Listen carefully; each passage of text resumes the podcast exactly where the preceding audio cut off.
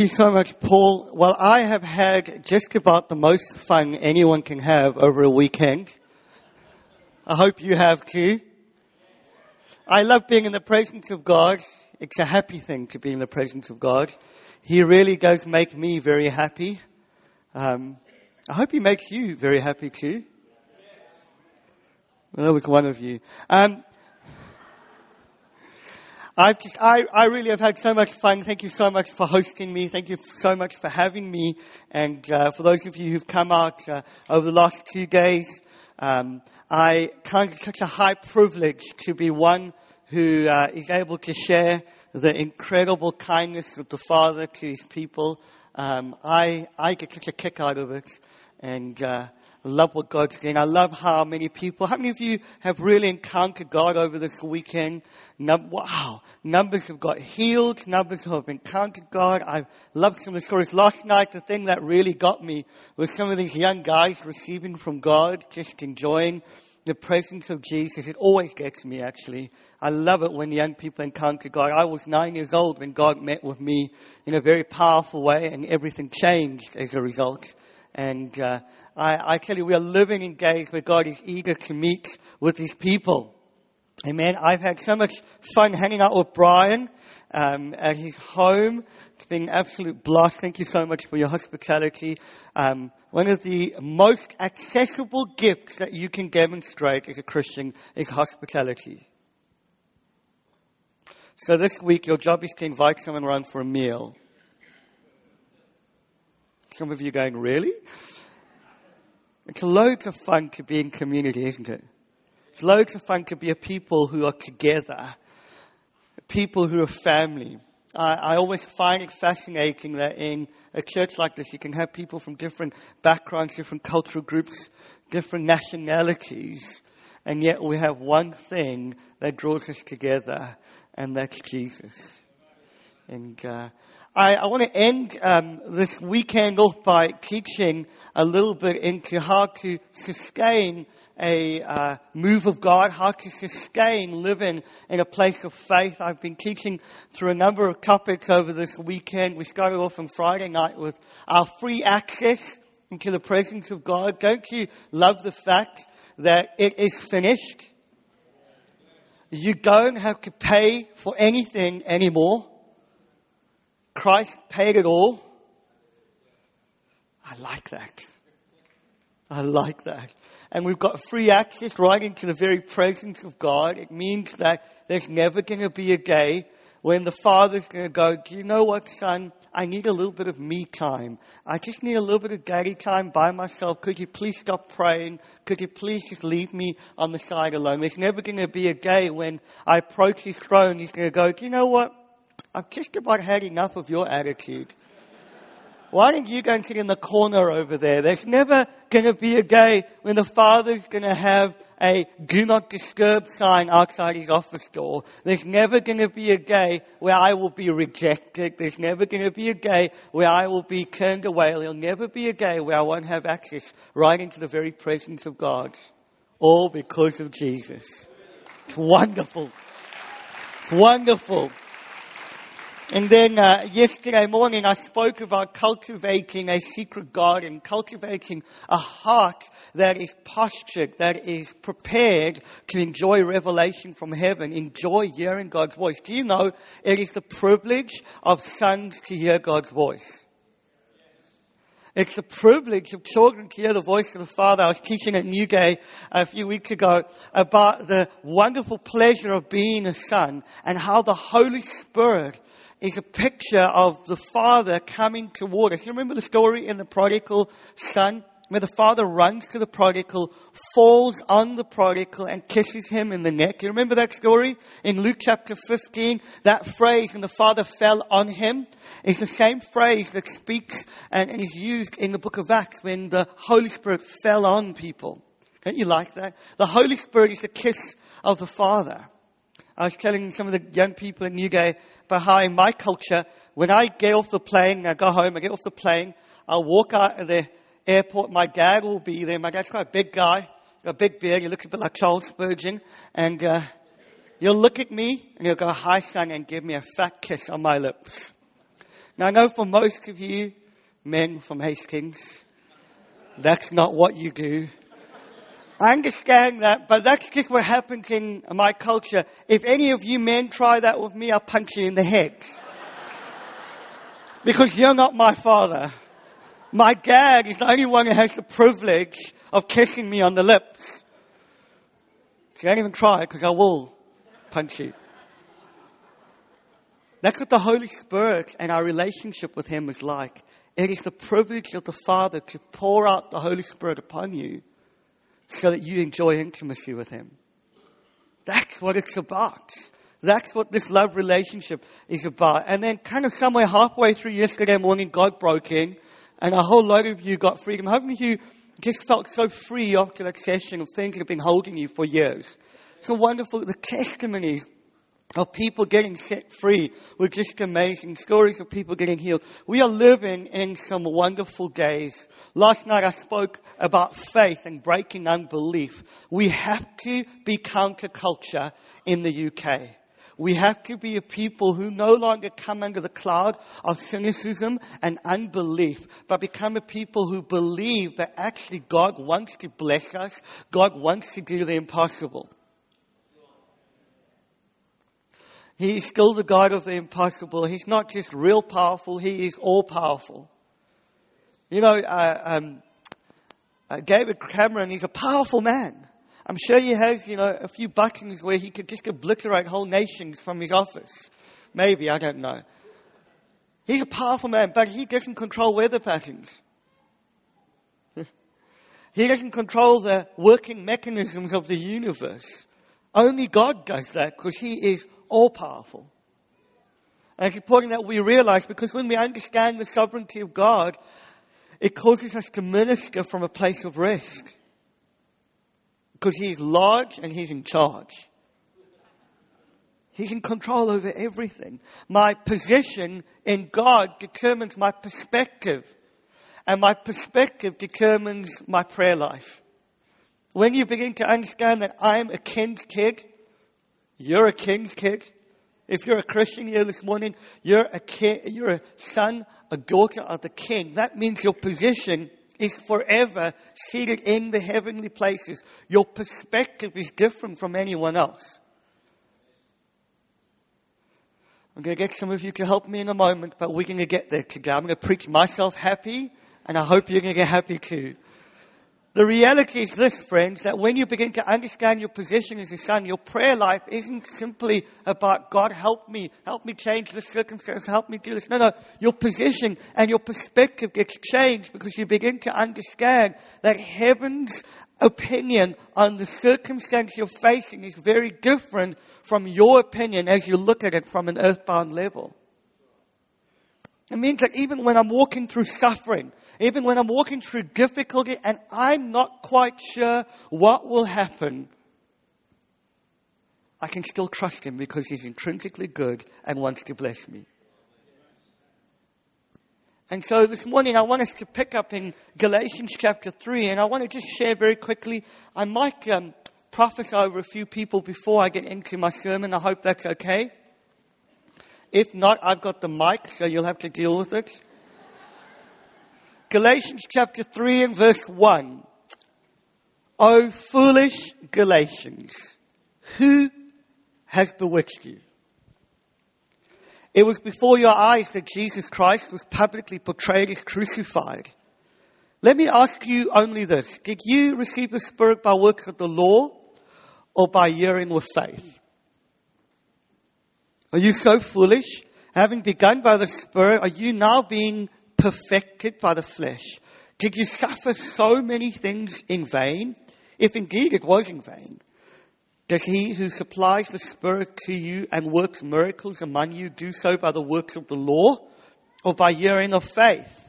Just as Abraham believed God and it was counted to him as righteousness. Know then that it is those of faith who are the sons of Abraham and the scripture foreseeing that God would justify the Gentiles by faith preached the gospel beforehand to Abraham saying, in you shall the nations be blessed. So then those who are of faith are blessed along with Abraham, the man of faith. Father, I ask you this morning to bring revelation on these words. I ask you for demonstrations of healing this morning. I ask for demonstrations of the prophetic this morning. I ask for words of knowledge. I ask for a flow of prophecy that would unlock your heart and your people. I ask that this word, as it's being preached, would be fused with Holy Spirit power so that men and women would come into an experience of truth and lives would be forever altered and radically changed to the glory of Jesus. I thank you for what you've done this weekend. Thank you for healings. Thank you for strongholds that have been broken. Thank you for freedom that has come to people. Thank you for um, worship that has touched your heart and touched ours. Thank you, Lord Jesus, that your hand is surely upon this church for good. For good.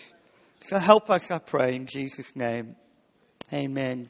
Hey, Shan and Emma, why don't you just stand? I feel God's just given me a word for you guys. Um, don't, you don't need to look too nervous. It's going to be fun, I promise. I just feel like God wants to encourage you that His hand is on you.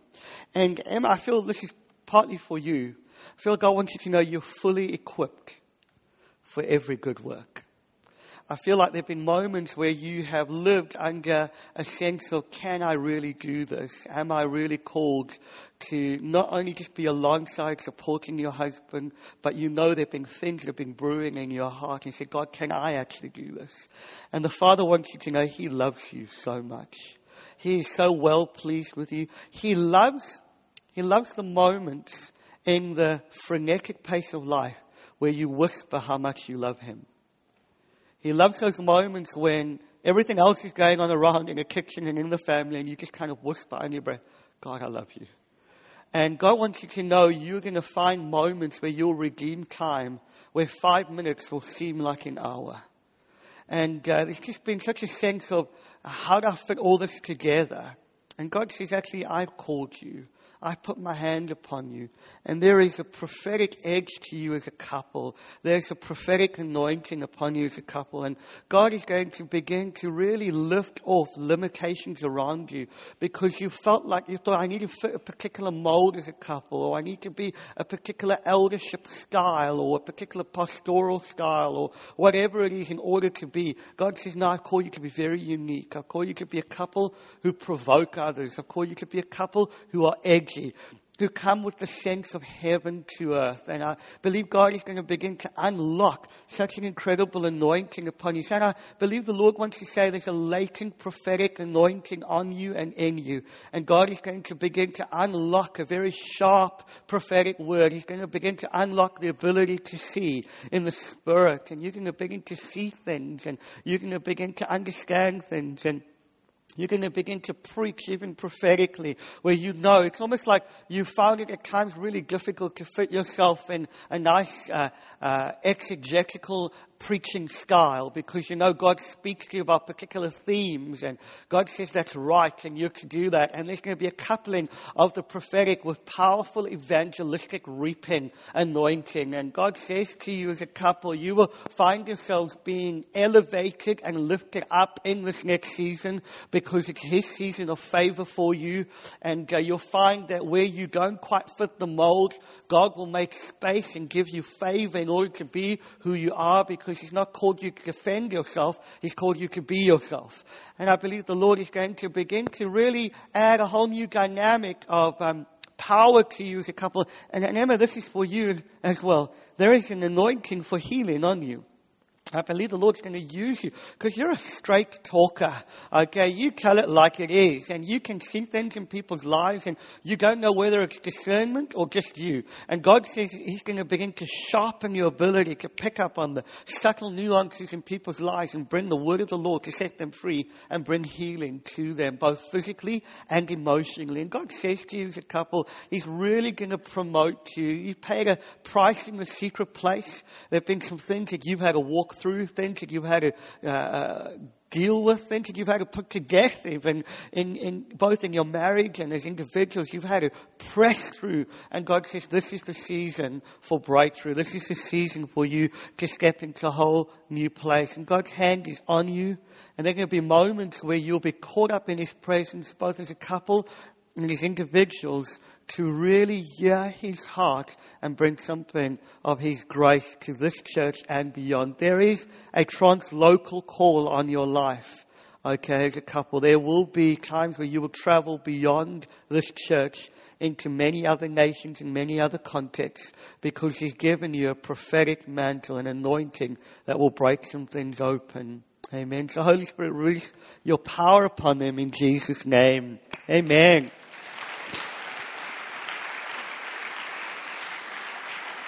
Thank you, Lord.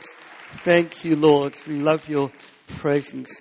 Uh, Paul and Chloe, would you just stand? I just want to prophesy over you. Um, uh, Chloe, there is um, some songs that you're going to be singing in your room that's going to have a profound impact on the way that you minister to broken women. Um, I feel like uh, there has been moments in your life where you have known what it's like to be right in a place of deep brokenness. And I believe the Lord wants to say to you, daughter of Zion, I want you to be a woman who, out of brokenness and deep, deep contriteness, minister to many other broken women. I believe the Lord is going to give you a strong anointing in the area of words of knowledge. You won't even realize that you're moving in words of knowledge, but people will say, how did you know that I was going through this? How did you know that I was just thinking about that? And God says to you today, Chloe, that you are going to bring something of the flavor of heaven to many people. And you're going to teach some boring people how to have fun because you're fun. Because you love to laugh. You love to, to be a woman who sees, you've got a really sneaky sense of humor actually. And God is going to begin to unlock an ability to minister both English church. I believe there is coming a season where you both will be up front doing particular things. And it's not going to be a kind of nice pastoral pastor and his wife mold. It's going to be about moving from your gift to touch a body of people, all right? And I believe the Lord is wanting to really say to you, Chloe, He values you. He values the price that you've had to pay. He values the um, moments of brokenness that you've walked through. And He says to you, He wastes nothing. He wastes nothing. He wastes nothing. There is no waste in the economy of the kingdom. And I just feel like you've looked back on your life at times you thought, if only I grabbed that opportunity, if only I grabbed this opportunity. And God says to you, He wastes nothing. And you're coming into a season of incredible breakthrough for yourself. And that breakthrough is going to liberate a whole lot of women in this church to be who they're called to be. Paul, I believe the Lord wants to say to you, it's a new season for you it's a new season for you. Church, I want you to understand and recognize what God's about to do with this man. You're not simply to look to him as a nice pastor who's going to love you, but you're to look at him as a pioneer who's going to break open some new things. And I believe the Lord is releasing a pioneering edge on you. You're going to be like, please forgive me for this analogy, you're going to be like a little Jack Russell. When you get a hold of something, you're just not going to let go. All right. And God is going to give you an ability, and Jack Russell has an ability to get into nooks and crannies that no other kind of dog can. Okay, and I feel, forgive me for the analogy, but I believe the Lord wants to say you're going to be a bit like that. You're going to get into places, it's going to be so unsuspecting, you're going to come in, with your nice pastoral manner, with your ability to make people feel safe, and then suddenly you're going to catch them up into a pioneering mission experience. God says to you those dreams that you have about pushing back, even in terms of this uh, uh, uh, region, Hastings, even in terms of beyond. God says, this is the hour, this is the day that you're to step into, and you will begin to pioneer some new things. You will begin to pioneer and break open some new things, and those things have been stirring in your heart concerning the supernatural. As you begin to apply yourself in this next season, you'll begin to see significant breakthrough personally in the area of healing, personally in the area of deliverance, personally in the area of setting people free to be who they're called to be. God says to you that you're to diarize time that is wasted on Him. you're to waste your time on Jesus. It's not about preparing another sermon. It's not about trying to read the scripture for some good points.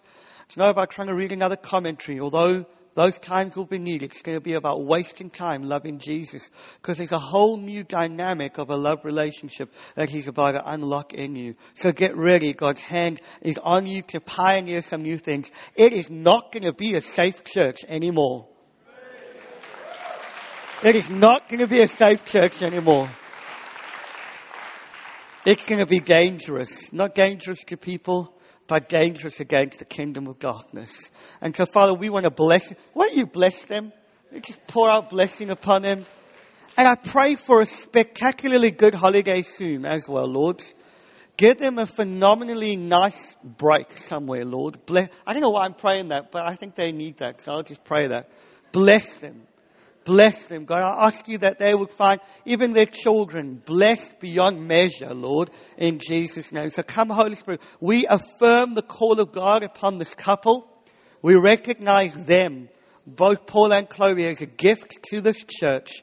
And we say, God, use them to pioneer some things. In Jesus' name. Amen. Amen. Hey, just, just one more. Is that alright? And then I'll get into the preach. I hope you guys are having fun.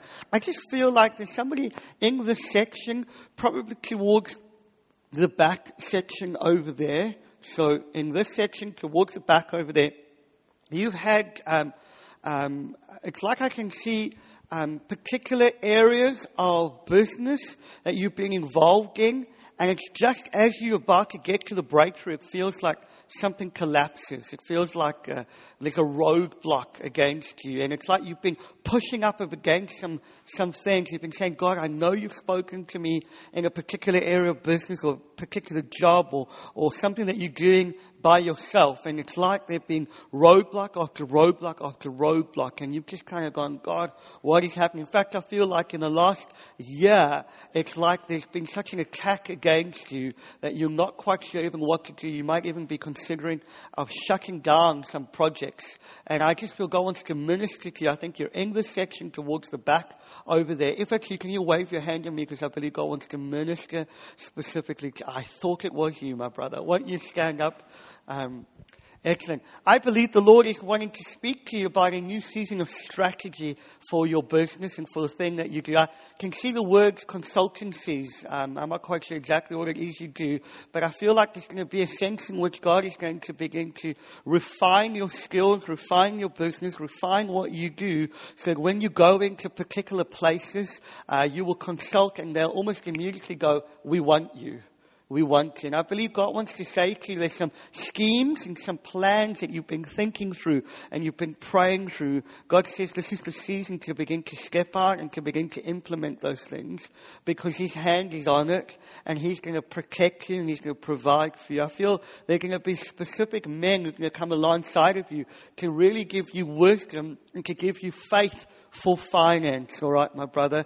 Um, I don't know why I'm seeing this, and I trust that you, will weigh this with the elders in this church. I keep seeing properties and properties and properties. Okay, and I, I feel like God is going to begin to unlock something in that arena for you in what you do, and you are going to find favor in the most unlikely places. And God is going to cause you to walk into a place where it's an open space. And it's almost like the enemy is really trying to uh, assign uh, um, failure against you. And it's almost, I even see as a young boy uh, growing up and particular words that have been spoken over you in the area of failure and in the area of your confidence. And God is going to break that off of you in this next season because you're called to be a man of significance. You're called to be a man of influence and affluence, okay? And God is going to use you in this next season. So get ready. He's going to rip off some of the things that have held you tight, that have kind of hemmed you in so that you can begin to step into that which called you to. The Bible says there is wisdom in the counsel of many. And I feel like as you submit yourself and some business plans and some ideas and things have been brewing in your heart with some people, you'll find there'll be wisdom that will come and provide a platform for success for you in this next season. I, I do believe God's saying that um, the season of bankruptcy, as it were, or, the enemy trying to bankrupt you is coming to an end. And there's going to be a season of real favor and outpouring. And in a down economy, you're going to find the upward favor of God upon your life. And so, Father, we want to trust for this brother in Jesus' name that you open up doors of significance for him. Bless him, Lord God. God, I ask you that there will be um, business opportunities way beyond his expectation, Lord God, in Jesus' name. Amen. Amen. Well, we've just read Galatians chapter 3, and this has to be one of my most favorite books in the Bible because Paul is at his highest um, ferocity against the religious spirit. And I hate the religious spirit. I really do. I hate it when we rely on tradition and regulations and legalism to enjoy the favor of God. Do we have any religion haters out there? Good. And Paul is kind of like He's not mincing his words. He's not messing around in this text. He's going for the jugular. In fact, he equates legalistic living with witchcraft. He says, who has bewitched you? And Paul doesn't, you know, he's not out to mess around. He's out to get this foundation right. We cannot have any legalism. We cannot have any kind of control that stifles the very working of the Spirit. And when you read this text, I find it fascinating because there are some things here that are taken as a given. Things like the activity of the Spirit. It's like, well, how did you receive the Spirit? In this community in Galatia, it was expected that this church would be a church that experienced the moves of the Spirit. It was expected that Sunday mornings, meetings tied together that there would be an activity of the transcendent Holy Spirit of God that changes lives, that convicts sinners, that brings the perspective of heaven, and that releases the kingdom. You notice he says in here that there are miracles that are being worked amongst you. It's like this church was jam packed with the activity of the Spirit and the activity of miraculous. I've been teaching on faith last night and how we need to begin to contend for the gift of faith again in our evangelical circles. That as a church, our predisposition should be that we are convinced, fully convinced that God wants to do something, that He wants to act on our behalf. And in this context, he talks about faith and he talks about how did you receive the ability to have faith? How did you receive the working of the Spirit? And it's all about the activity of the supernatural in a local church. Now we've had this weekend where I, I trust that we've moved some things in the spirit. I hope some of you agree with that, please. I, trust that we've touched something in God. I, I love the word my brother brought uh, yesterday about shackles and chains being pulled off people. And as people began to dance in them, it began to become like powder. I do believe that this church is in a season of a new wineskin. That the structural uh, ways that you do things are going to be shaped not simply by leadership structure, but it's going to be shaped by the new wine being poured out. You see, the new wine was never meant to be held in a particular structure. It was meant to shape the structure. You see, when you make new wine, what you do is you get the wine, it begins to bubble and ferment. It begins to move. Actually, when you've been to, um, I, I, grew up in Cape Town, just in part of the wine region making. So when you, we go and uh, do wine tasting, I don't know if I'm allowed to say that publicly, but I just did. Um, and you go and watch what was happening, and you'd literally see the wine beginning to move, even though nothing was stirring it, because there's life in the wine, there's yeast in the wine, it's beginning to move, it's beginning to ferment, it's beginning to, to bubble. In fact, the new wine, the Bible says, has a kind of extra kick in it. People didn't want to drink new wine because it tasted bitter to the mouth, but it got you intoxicated much quicker than the old wine. And then that's the point of the new wine. It's offensive to what it looks like on the outside. It tastes funny, doesn't taste so nice, but it gets you into the presence of God much quicker. And so the wine will begin to shape what the wineskin looked like. And I believe you're in a season in which this church is no longer simply going to be shaped by structures that we set up to try and contain what God's doing, but it's going to be shaped by what God is doing, and we're going to find our structures around that. Yeah, you can clap. That's a good thing to clap about. So I want to say to you, and I mean this, because I know that in this church there is a phenomenal history of the goodness of God. You know, this church, I've been hearing stories of moves of the Holy Spirit that is being in this church quite regularly for the last how many ever years. But your history is not going to determine where you're going to go in this next season. You see, the thing that you did yesterday cannot get you where you need to be today.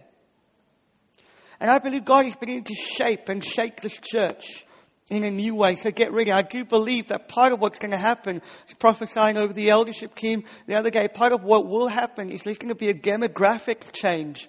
That you're going to begin to see lots of young families coming in all of a sudden, lots of salvation breaking out amongst young professionals. And it's not at the expense of what God has done with the more mature generation in this church. But it's going to be a coupling together and a running together. Amen? I often get frustrated with young youth leaders who say it's, it's time for the young people. I'm like, no, it's not. It's time for multi-generational ministry because I need some fathers and mothers to shape me. But I tell you what, God is going to begin to reshape and, and God is going to begin to pour out fresh wine upon this church. And I believe this has been a, a, a kind of catalyst. God's begun to break open something of the activity of the Spirit in a fresh way in this church. How do we sustain that? How do we keep this expectation of the miraculous? How do we keep this expectation of faith in this context? And I want to just touch on a few things very quickly and then I want to do some ministry. I just want to remind you about faith just very quickly. Faith is the culture in which the kingdom thrives.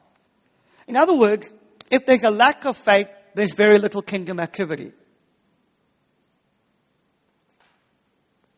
Faith is the platform, the base from which we even begin to press in to the activity of the Spirit.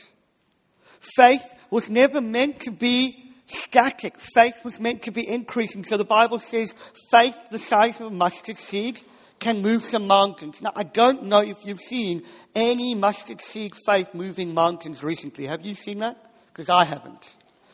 But what it is, is about that little seed being dropped into the ground and beginning to grow and becoming the biggest tree. Faith is not about size, it is about increase. It's about growing faith. You have received a measure from God that God wants to and God intends to grow as you get a revelation of Him. Faith is the platform from which we begin to see the miraculous. Faith is rooted in a confidence and an, insure, an assurance that that which is unseen is coming right into this reality. Faith is the anchor into the unseen. Faith is the anchor into the miraculous. Faith is the anchor into the power of the Spirit. Faith operates like this. It takes what we hope for and it realizes that right now. See, hope looks forward to something. Faith brings that very thing into existence right here. It is the title deed. It is the title, it's the proof of things that we're hoping for. And I believe God is wanting to bring us into a place as a community and as a people and as a church of an expectancy of faith, of an expectancy of God breaking out, of an expectancy of increase. That our natural default in this church is not what God is not doing, but what God is doing.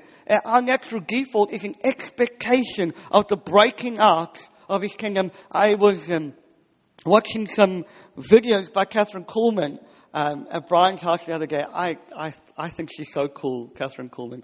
I mean, she was a bit different. Um, if you don't know who Kathryn Kuhlman is, she was a, a woman evangelist who saw thousands and thousands of people get saved. There were stories of her literally walking through a hotel, uh, through the back of the kitchen, and as she do that, people would begin to fall out under the conviction of the Holy Spirit Um, in her own hometown, she had a special entrance at the airport because as she would walk through the airport, people would come under the conviction of the Holy Spirit and start repenting and disrupt all of the services. She carried something of the very presence and power of God. And she used to have this little phrase, and I've never understood it until recently. She'd say, only believe. Only believe. God's looking for some men and women of faith who believe Him. But I don't know about you, but when I think about faith and I think about the demonstration of the kingdom and I think about people who I've seen who are really full of faith, they kind of had a bit of a weird aura, a bit of a weird vibe about them. And I see prayer meetings in particular where people start praying for faith and they kind of assume the position, kind of something like this. Like exactly like that. And they'd start praying, God, we need more faith. And they'd start getting very intense. And somewhere in the middle of the prayer, there'd be like this vein that would pop out on their foreheads.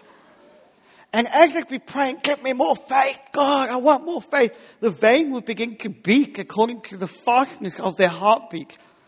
And I used to be like, oh my word, if they carry on praying, they're just going to pop a blood vessel and die. And I used to figure out how do we sustain what God's giving? How do we become a people of faith?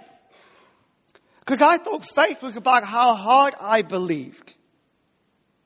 I thought it was about me just pulling myself up and going, I'm just going to believe. You heard some of that kind of teaching? You just got to believe really hard that God's going to do it. Until I began to understand that faith is about a revelation of grace. If you want more faith, you have to learn to enjoy more grace. Paul, in this very context, talking about the activity of the Spirit, talking about hearing with faith, talking about the Spirit of God breaking out, he connects all of these things to the centrality of the cross. And he says it was before you that Jesus was portrayed as crucified. That word portrayed there literally means that Paul, as graphically as possible, painted a picture of the crucifixion and the resurrection. That's what he's saying. He's saying, all of this activity of the Spirit, all of this moving in faith, all of this creating a culture of expectation is found in the finished work of the cross. The problem with most Christians is that we still live under two covenants. The Bible says that a double-minded man receives nothing from the Lord. And what we do is we approach God, we approach things of the supernatural, we approach creating an expectation of God breaking out with a bit of legalism stuck somewhere. And so we approach God with, I must do this. I must fast more. I must pray more. I must work harder more. I must try and witness to at least five people today. I must pray for at least ten people today. Otherwise, I'm never going to see more activity of the Spirit. Paul says, it's the finished work of the cross. It's the finished work of the cross. Jesus was publicly portrayed as crucified, and you received it by no works of your own. In fact, the only contribution you made to that was your sin. You see, under the law, blessing comes through obedience.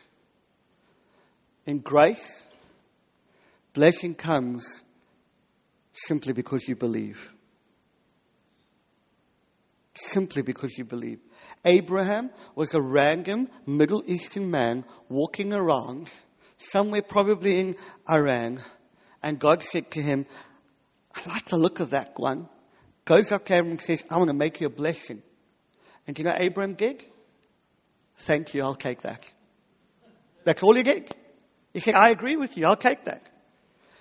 You see, you need to do as much to receive the goodness of God as Jesus did to receive your sin on the cross. He did absolutely nothing to receive your sin, but he took it. You do as much as he did. You do absolutely nothing to receive his righteousness. All you need to do is believe it.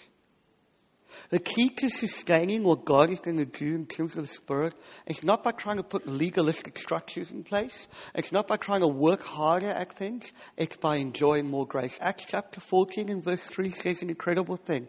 It says that God confirmed the word of his grace by doing many signs and wonders. Friends, if we're truly a grace filled people, there must be signs and wonders.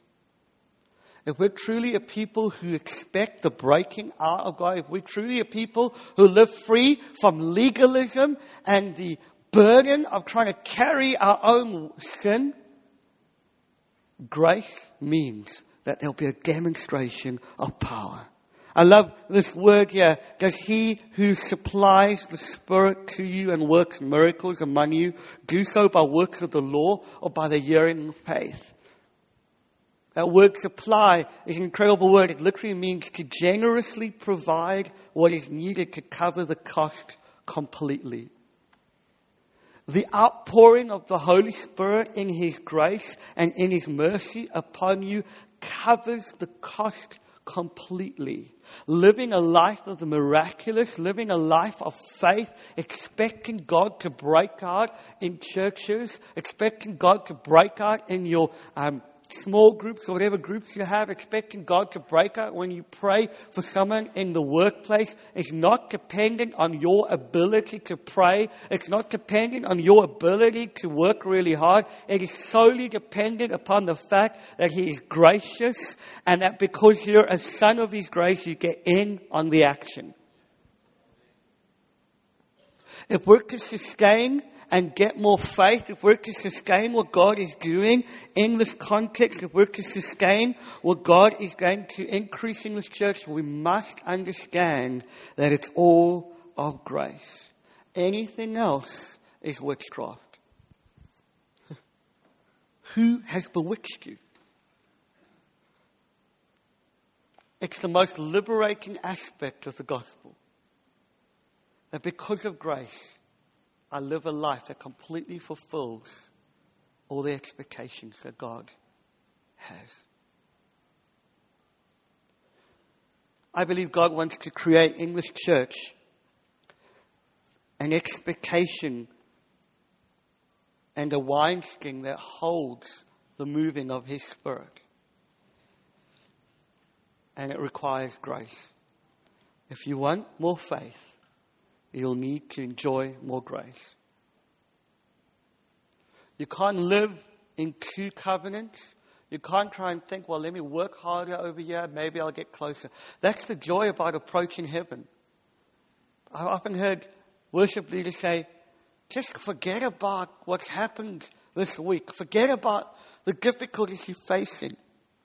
Forget about the sin you're in and just come to Jesus. Well, the truth is, grace means I come to Jesus with all of my baggage, and He exchanges my baggage for His grace. Friends, the church in Galatians was trying to mix a little bit of law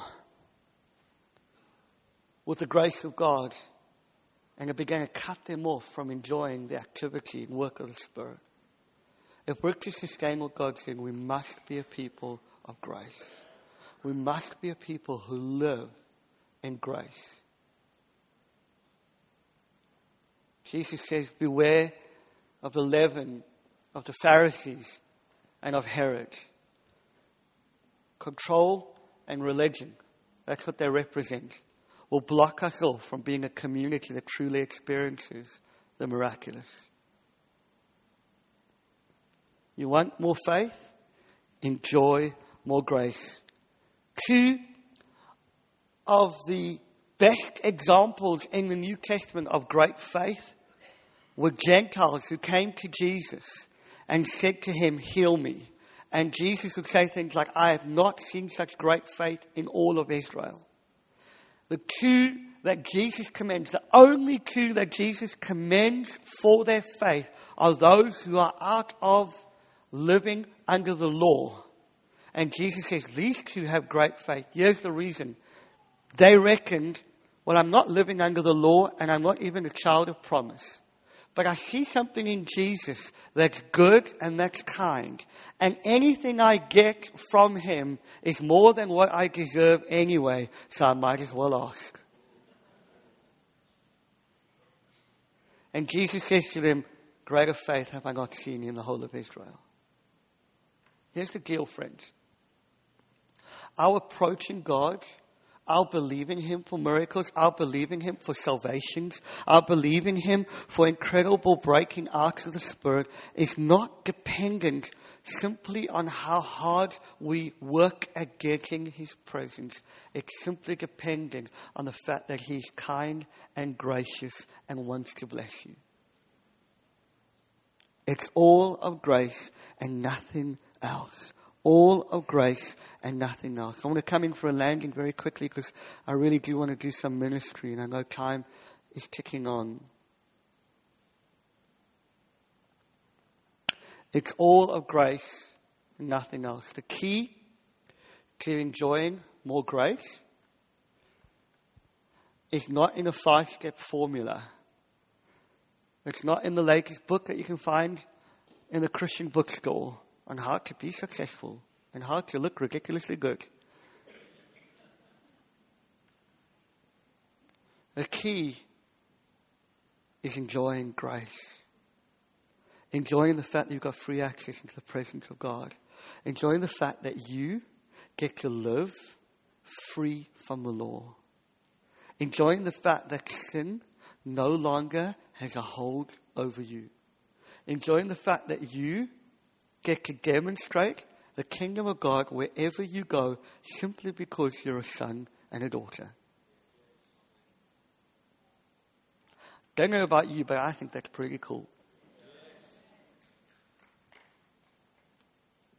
I think that's pretty cool. And so I want to encourage you as a church, if you want to sustain what God's doing, if you want to sustain the moving of His Spirit, if you want to sustain the goodness of God, it's all based around the fact that He died and rose again, and we've got free access, that grace is our portion, and that grace is the key to more faith. It's all by grace and through faith. That's it. We've got to make the main point the main point. Jesus died and rose again. And if you don't know that, if you're not a Christian here today, can I encourage you? His kindness is so extravagant that He'll take your guilty conscience, He'll take your sin, and He'll remove it from you as far as the east is from the west, and He'll give you an ability to stand before a holy God free from fear, free from guilt, free from sin, knowing that He really is good and He's in a good mood today.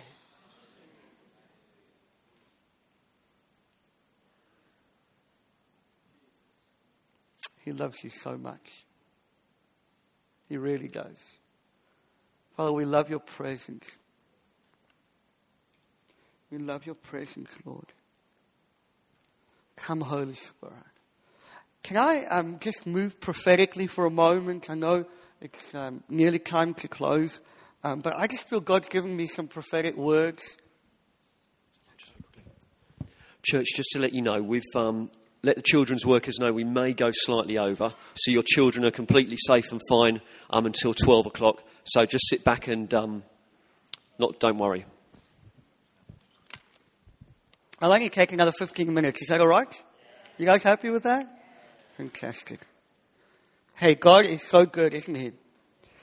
Thank you, Lord Jesus. We love your presence. I'm just going to flow um, just prophetically and see what God might do and what God might say um, to some people. Prophecy really is just uh, from God's heart, and He wants to bless you. If I say anything wrong, I'm quite happy to apologize publicly. Um, please take the prophetic words that you receive, sit down with some eldership or someone who is a bit more mature than you in the faith so you can work out what the prophetic word means and how you can apply it, all right? Um, prophecy is not fortune telling. Okay, prophecy is simply hearing from God and what God wants to do. You can I also just say at the end of this meeting, I'm going to be done. So I'm going to be completely finished. And whilst I'd love to pray for people, I will not be prophesying over anyone simply because it's been a long weekend. And somewhere along the line, I start seeing chickens and then I start making things up and you don't want that. All right. So I'm not, I, I really don't want that to happen. Um, and uh, I'd love to pray for people also because I genuinely believe prophecy should be weighed, and so I like to give prophetic words publicly, and that way your eldership and other people in this church can weigh what I'm saying. If I'm saying something rubbish, they can come and lovingly and gently rebuke me. All right? And so I just want to say that right from the outset. But He loves you so much and wants to bless many of you in a very significant way. All right. Thank you, Lord Jesus. We love your presence. Hey, Katie, why don't you just stand quickly? I just want to prophesy over you. Um, I just uh, feel God wants to encourage you that uh, um, you're a feisty woman. And God likes it about you. You're a woman who pushes up against the boundaries and you get bored ever so easily. You really do. And God is going to begin to really unlock a real passion for His Word in you. There's going to be a real desire to grapple with the Word, to really study the Word, both in an academic way, but also in a sense of carrying the heart of God prophetically, because there's some things you're called to say. There's some things you're called to equip others in. There's some things that you're called to really lift others into a place of, uh, of, of walking in, in freedom and walking in freedom from the past and walking in freedom from things that have held them. And I believe God is going to begin to unlock in you um, such a clarity, such a single mindedness concerning the purposes of God. I believe also the Lord has already put nations upon your heart, and you know God's spoken to you about particular nations, even the poor and the broken and the marginalized. And you've said, God, surely I want to minister to them. Surely I want to bring something of, of your heart to them. And I believe God says, I'm going ahead of you. I'm beginning to prepare a way.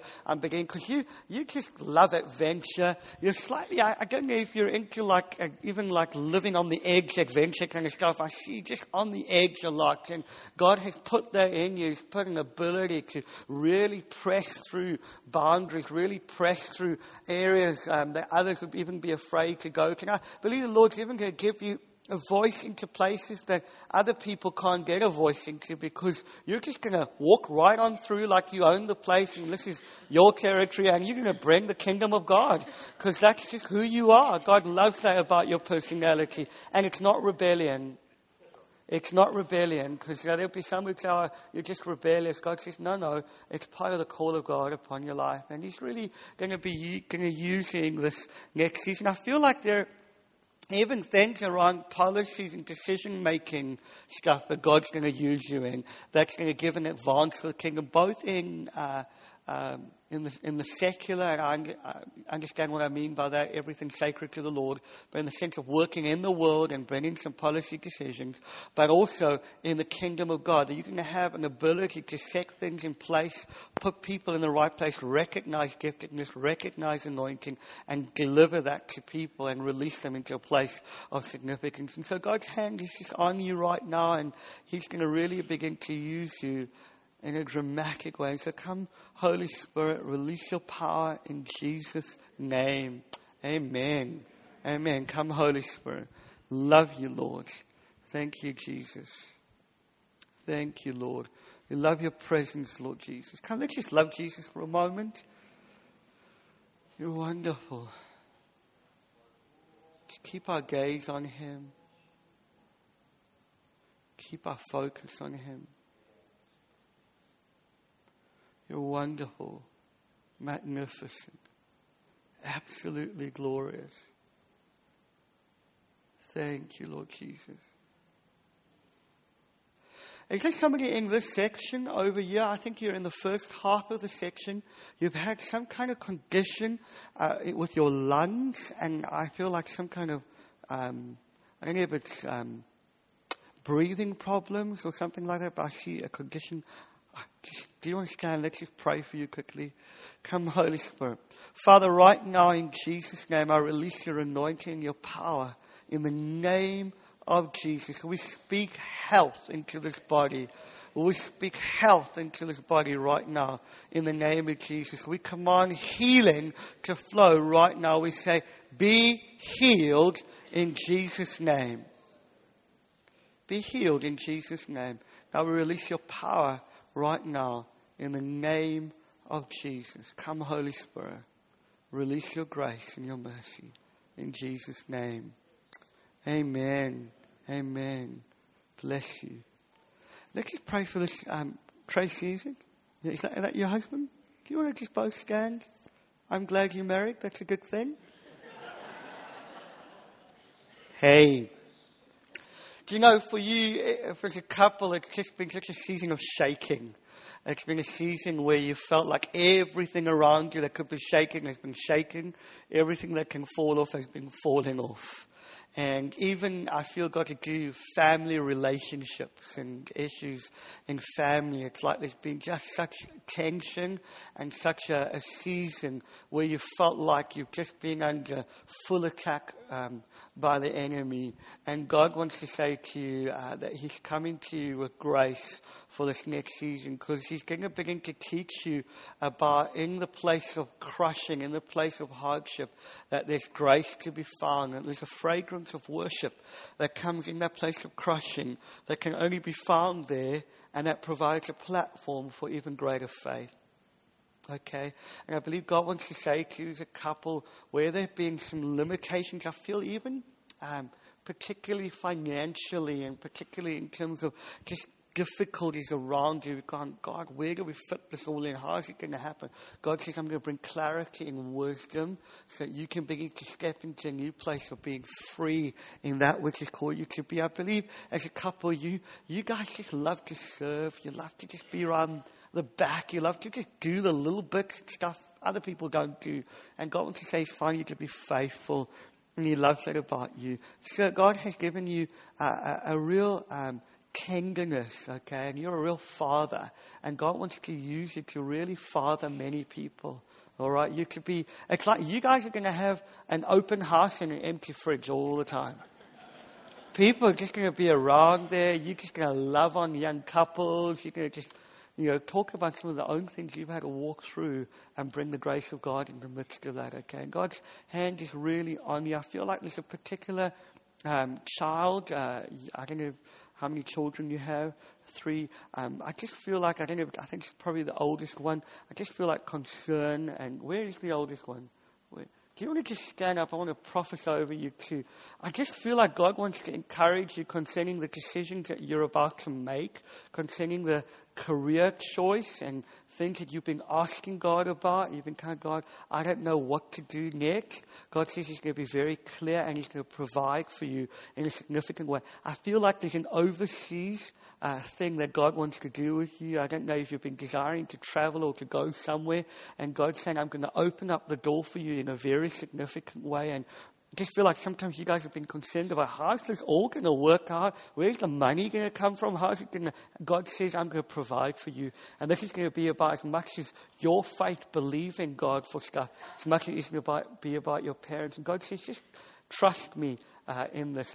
You're called to be very creative. There's a creativity on you, okay? There's color. It's like I can see like, uh, like a clothing designer kind of thing, like where you just uh, design stuff. I don't know if you're into that kind of stuff, but uh, you're into that? Good, because God wants to bless that in your life. God wants to use that in your life, okay? And God wants to really open up doors for you at the right time. But I see you going to a different place. Um, I feel it's going to be like a big city. God's going to really shape you and use you in that place. It might be like a year out of your life or whatever the case might be. And God's going to put some things in your heart because He's got His hand on you in a significant way, all right? And, and God's going to really use you. I know God's got His hand on all of your children, but I just feel God wanted to highlight this young lady just particular because it's a particular season that you're in as a family and you've been saying, God, how's this all going to work out? And God says it's going to happen in a significant way. I just feel for you, Tracy. God wants to say to you, in quietness and in confidence will be your strength. All right? There are going to be some words that you're going to whisper to people that no one else hears about, and will bring radical freedom. Okay, God loves your heart. He loves who you are, and He's going to use you very significantly to touch many, many people. Okay, and so just feel like where there's been real brokenness, and even um, like a cloud of depression that's trying to be over you for a season. I feel even to do with your sleep patterns, even like you've been struggling sleeping. Yeah, God's going to lift that off of you in this next season. It's going to come an ability to rest really deeply and know the goodness of God. So, Father, bless this family. Ask for your anointing in Jesus' name. Come upon them right now in Jesus' name. Amen. I mean, just to say again, I, you haven't told me anything. I don't know anything about these folks. This is the first time I've actually met them in terms of this weekend. Um, but God is speaking. God, God knows so much. In fact, He knows everything. And uh, He loves to tell you His good thoughts, doesn't He? Thank you, Lord. Um, is there um, someone with the name Roseanne? Yeah, a, a Roseanne.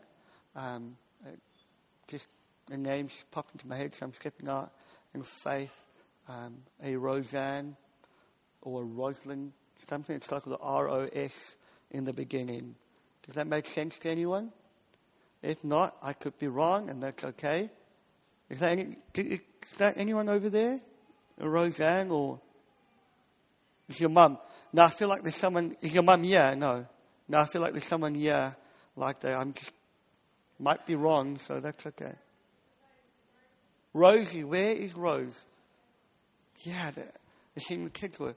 Well, I'll pray for her afterwards. I'd love to just pray, pray with her. But um, I just feel like God wants to do something uh, with somebody who's been struggling with incredible pain in your jaw. It's like a nerve or something that's been trapped and uh, it's causing terrible pain. You might even have like a grinding uh, of your jaw.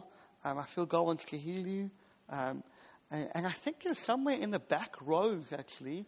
Uh, ah, there we go. Thank you, Lord.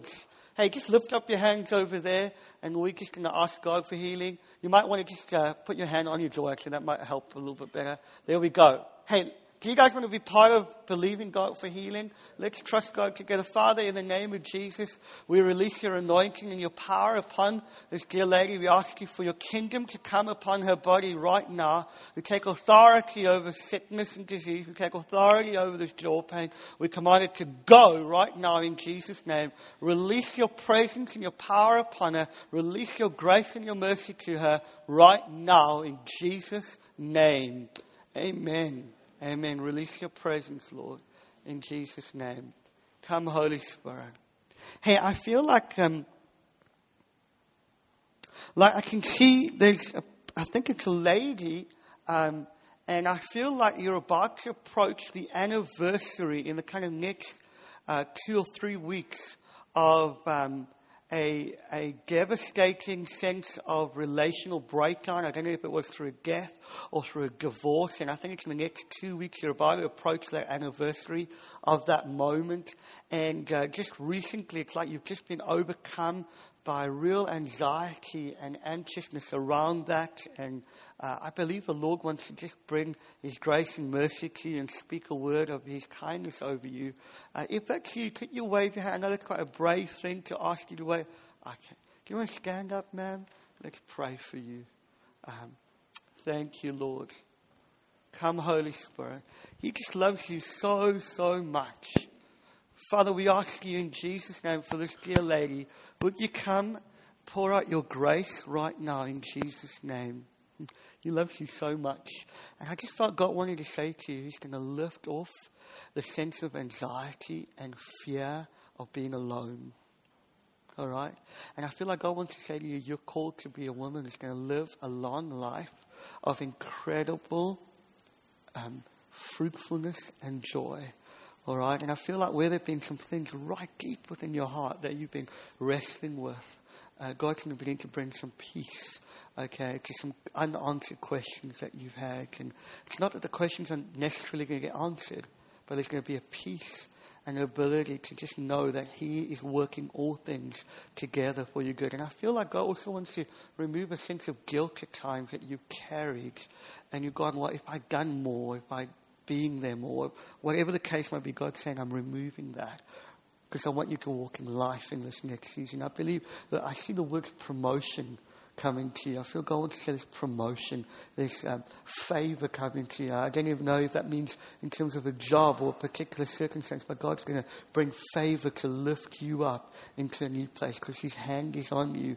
And that sense of carrying that burden is going to lift off of you in this next season so that you can clearly see what He has planned for you. I believe there are significant things that He has planned for you and that He's going to use in this next season to touch many people. And so, Father, right now, in the name of Jesus, I release your anointing and your power to come upon this dear lady. I ask you, God, that you would um, remove fear, that you remove a sense, Lord God, of um, loneliness, even, Lord, and release your life upon her right now. I thank you for your favor and your blessing to be upon her in Jesus' name. He loves you so much, he's going to really do some significant things with you.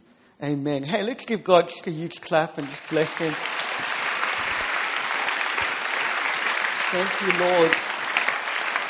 We're going to come in for a landing in a moment. Just one or two more, if that's all right. God's with us. Are you guys happy? You don't mind me? Great. Great, great, great. Thank you, Lord Jesus. Come, Holy Spirit. Keep touching people. And one of the things that I'm learning about the prophetic is that the best way to prophesy is to encourage someone. And so I want to encourage you that for me, as I'm flowing in the prophetic right now, it's not like I'm getting the Sean Connery voice saying, Julian, this is what you need to do next. It's just simply stepping out in little impressions, okay? And you can do this. You can do this. It's by being obedient with the little stuff that God unlocks the big stuff. All right. So keep, keep pressing and going to do some amazing things with you as a community. All right. Thank you, Lord Jesus. Come, Holy Spirit. We love your presence. This is quite a weird, weird, weird word of knowledge, but I'm just going to go for it and hope for the best. Because that's what stepping in faith is often about. I feel like there's somebody here who has like um, an allergic reaction to the skin of certain fruits. So certain types of fruit that if you touch it, it's like you're getting allergic. Okay. Do you understand? I want to just pray. I believe God wants to. Um, you guys, are you guys together? Great. Do you understand? Excellent. You guys are all together, aren't you? Excellent. I really like you. you are really cool. Excellent. Let's pray for you. Father, I thank you for your anointing right now. I just felt God wanted to highlight that particular word of knowledge because He wants to highlight your attention as a couple. That uh, He is going to begin to really enlarge your capacity to love in this next season. He's going to enlarge your capacity as a couple to be able to um, bring mercy to the very broken of the broken. It's like you guys are moved by compassion. Particularly you, my sister, you have an incredible compassion for people. It's like I can see you stopping in the streets to help people. It's just there's a deep compassion and uh, God is going to begin to use you as a couple to minister to even those in this community who are broken and poor and who come from hard backgrounds, and there's going to be an ability to show the compassion of God to them, and an ability to pour out grace upon them. And I believe God wants to really use you. I keep getting the word therapy. I don't know what it is that you do as a couple, what it is you do, my sister, but I believe God's going to give you some ways of communicating that's going to have a therapeutic uh, uh, effect on particularly very vulnerable and broken people. And God's going to use it. It's almost like I can even see like art and color being used in what you're going to do. It's like the, they can see a big canvas of art and, and, and, and paints and, and different mediums of art that God's going to use. I see you gathering groups of people in different communities and releasing the life of God into those places. And God wants to say to you, you're in the right place at the right time, my sister, that you're going to begin to, I really feel this is, I know this is for both of you and for all of you in one sense, but I feel like this is about God wanting to say to you, my sister, there's some things that you've been desiring, prophetic things that you've been thinking about, and saying, God, how do I do this? God says it's time to step out in those things because He's going to use you very significantly to bring the love and the compassion and the mercy of God to those who are unlovable and have no mercy. And so, Holy Spirit, release your presence right now in Jesus' name. Release your anointing right now. God, cause your favor to come upon them in Jesus' name. Amen. Amen. Bless you guys. Amen. God is so good. God is so good. Thank you, Lord Jesus. Hallelujah. Thank you, Lord. We do love your presence.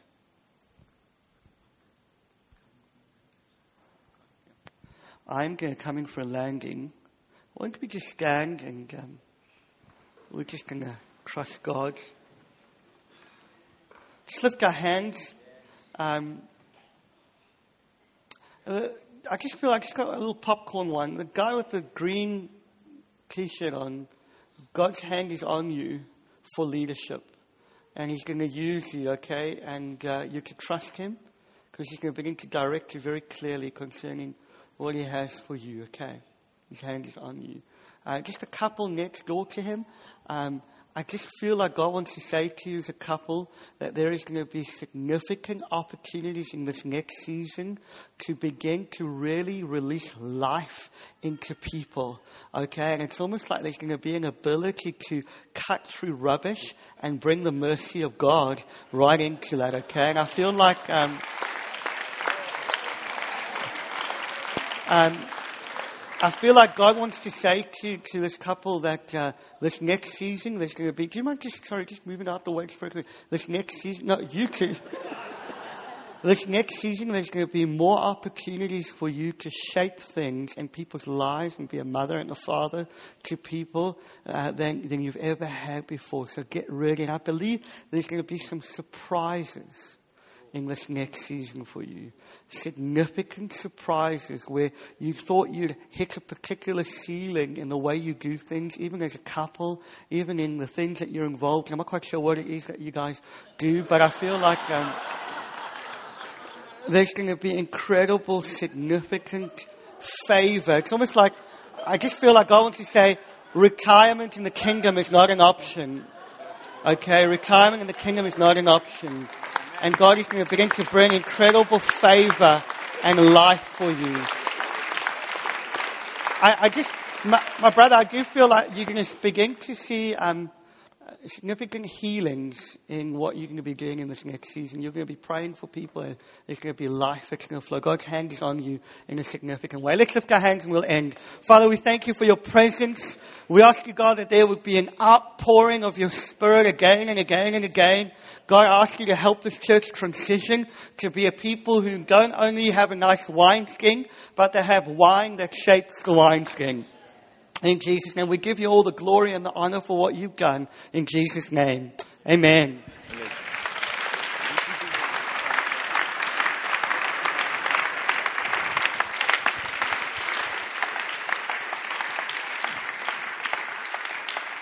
Raise, quickly, raise your hands.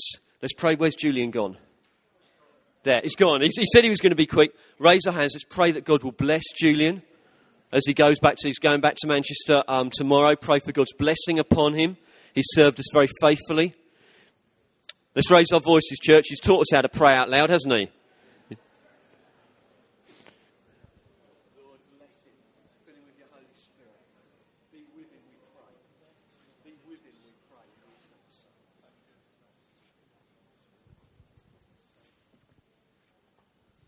Thank you so much for this weekend. We pray, would you bless Julian?